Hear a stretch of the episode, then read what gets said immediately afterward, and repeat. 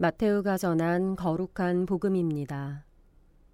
그때 예수님께서 군중과 제자들에게 말씀하셨다. 율법학자들과 바리사이들은 모세의 자리에 앉아 있다. 그러니 그들이 너희에게 말하는 것은 다 실행하고 지켜라. 그러나 그들의 행실은 따라하지 마라. 그들은 말만 하고 실행하지는 않는다. 또 그들은 무겁고 힘겨운 짐을 묶어 다른 사람들 어깨에 올려놓고 자기들은 그것을 나르는 일에 손가락 하나 까딱하려고 하지 않는다. 그들이 하는 일이란 모두 다른 사람들에게 보이기 위한 것이다. 그래서 성국갑을 넓게 만들고 옷자락 수를 길게 늘린다. 잔치집에서는 윗자리를, 회당에서는 높은 자리를 좋아하고 장터에서 인사받기를, 사람들에게 스승이라고 불리기를 좋아한다. 그러나 너희는 스승이라고 불리지 않도록 하여라. 너희의 스승님은 한 분뿐이시고 너희는 모두 형제다. 또 이 세상 누구도 아버지라고 부르지 마라. 너희의 아버지는 오직 한 분, 하늘에 계신 그분뿐이시다. 그리고 너희는 선생이라고 불리지 않도록 하여라.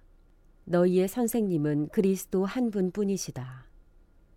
너희 가운데에서 가장 높은 사람은 너희를 섬기는 사람이 되어야 한다.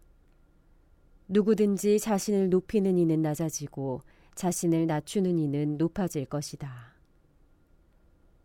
주님의 말씀입니다. 참예수님 안녕하세요. 오늘의 강론 토요일입니다. 한 주간 이 방송 함께 해주신 분들 모두에게 하느님의 은총과 축복 가득하시기를 기도드립니다.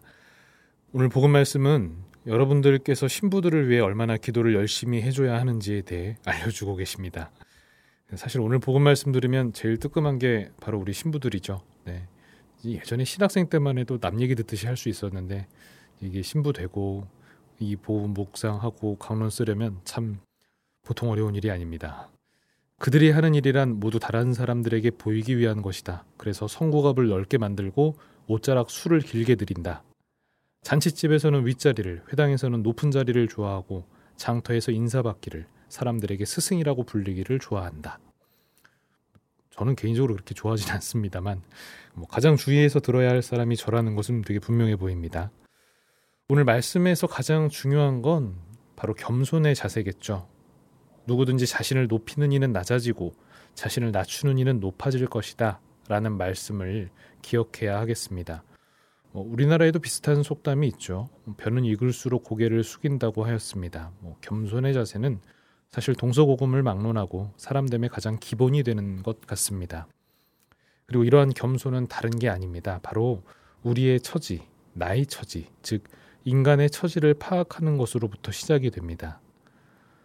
우리가 우리들의 힘만으로 얼마나 나약하고 부족한 존재인지를 깨닫고 그렇게 부족한 우리들에게도 이 모든 것들을 마련해 주시고 한결같이 베풀어 주시는 하느님의 사랑을 깨닫는 것. 바로 이것이 겸손을 향해 내닫게 되는 우리들의 첫걸음이겠습니다. 물론 오늘 복음 말씀을 보다 깊이 있게 들어야 할 사람들이 성직자들인 것만은 분명합니다. 그만큼 중요하고 소중한 직분을 맡고 있기 때문이기도 하겠고 그런 만큼 유혹이 더 많을 수도 있기 때문입니다. 그런 이유로 사제들은 잔치집에서 돌아오는 주인님을 기다리는 종의 마음으로 깨어 긴장하며 살아야 하겠죠. 많은 노력해야 합니다. 하지만 오늘 예수님이 누구를 향해 이 말씀을 하셨는지를 생각해 본다면 우리 모두 함께 고민하고 노력해야 하는 문제라는 걸 알 수 있습니다. 겸손의 문제는 사실 신앙인이라면 누구도 피해갈 수 없는 문제이기 때문에 그렇습니다.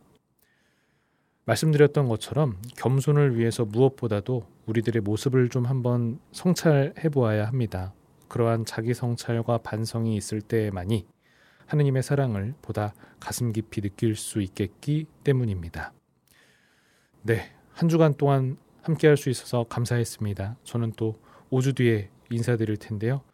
뭐, 그 사이에 아직 휴가 못 가신 분들 빨리 다녀오시고 5주 뒤에는 조금 더 홀가분하고 가벼운 마음으로 다시 함께 만날 수 있으면 좋겠습니다.